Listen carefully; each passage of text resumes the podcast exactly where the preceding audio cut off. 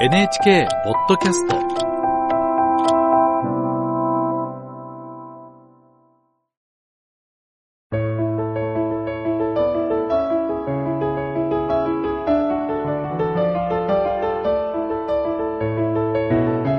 物語やエッセイの朗読をお届けするラジル文庫。今日は小説家永井家風の作品をご紹介します。銀行のアメリカ支店に勤務する金田という男。日本料理を嫌い決して口にしません。幼い頃非常な趣味人であった彼の父が日々母に厳しく小言を言っていたことを思い出してしまうからでした。永井家風作1月1日第3回朗読はアナウンサーの大木浩二です母の仕事は各永久に消費されない料理人のほかにちょっと触っても壊れそうな書が骨董の注意と盆栽の手入れでそれも時には例の一つも言われればこそいつも料理と同じように行き届かぬ手抜かりを見つけ出されては叱られておられたですから、私が生まれて第一に耳にしたものは、すなわち、しわがれた父の口小言。第一に目にしたものは、いつもたすきを外したことのない母の姿で、無邪気な幼心に、父というものは怖いもの、母というものは痛ましいものだという考えが何より先に染み渡りました。私は、ほとんど父の膝に抱かれたことがない。時々は優しい声を作って私の名を呼ばれたこともあったですが、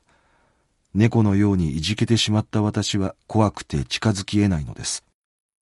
一度も禅を並べて箸を取ったこともなく、幼年から少年と時の経つに従って、父なる者は暴悪不動な鬼のように思われ、それにつれて母上は世の中に何一つ慰みもなく楽しみもなく暮らしておられるように見えた。私はやがて中学校に進み、円満な家庭の様や無邪気な子供の生活を映した英語の特本、それから当時の雑誌や何やらを読んでいくと、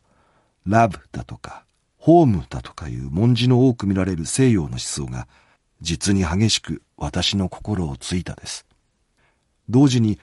我が父の口にせられる孔子の教えだの、武士道だのというものは、人生幸福の仇であるという、極端な反抗の精神が、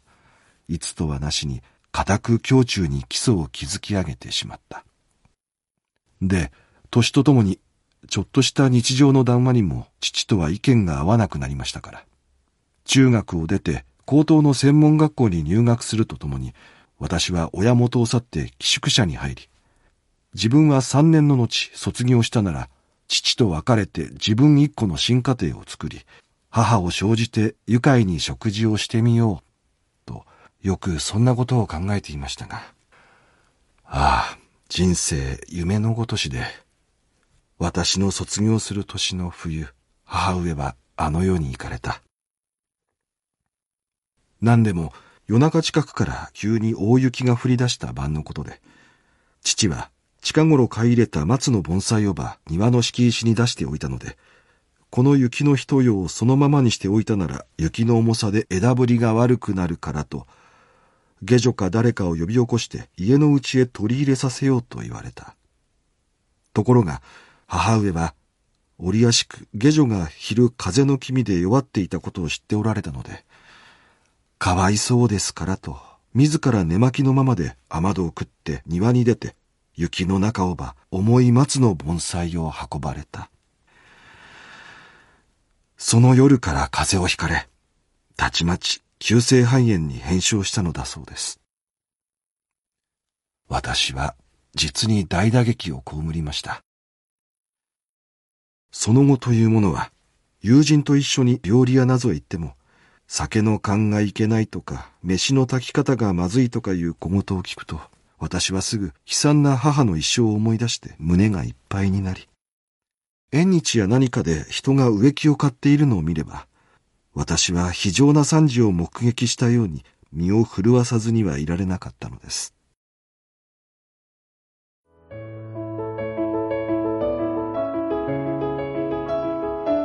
長井花風作1月1日第3回。朗読は大木浩二でした。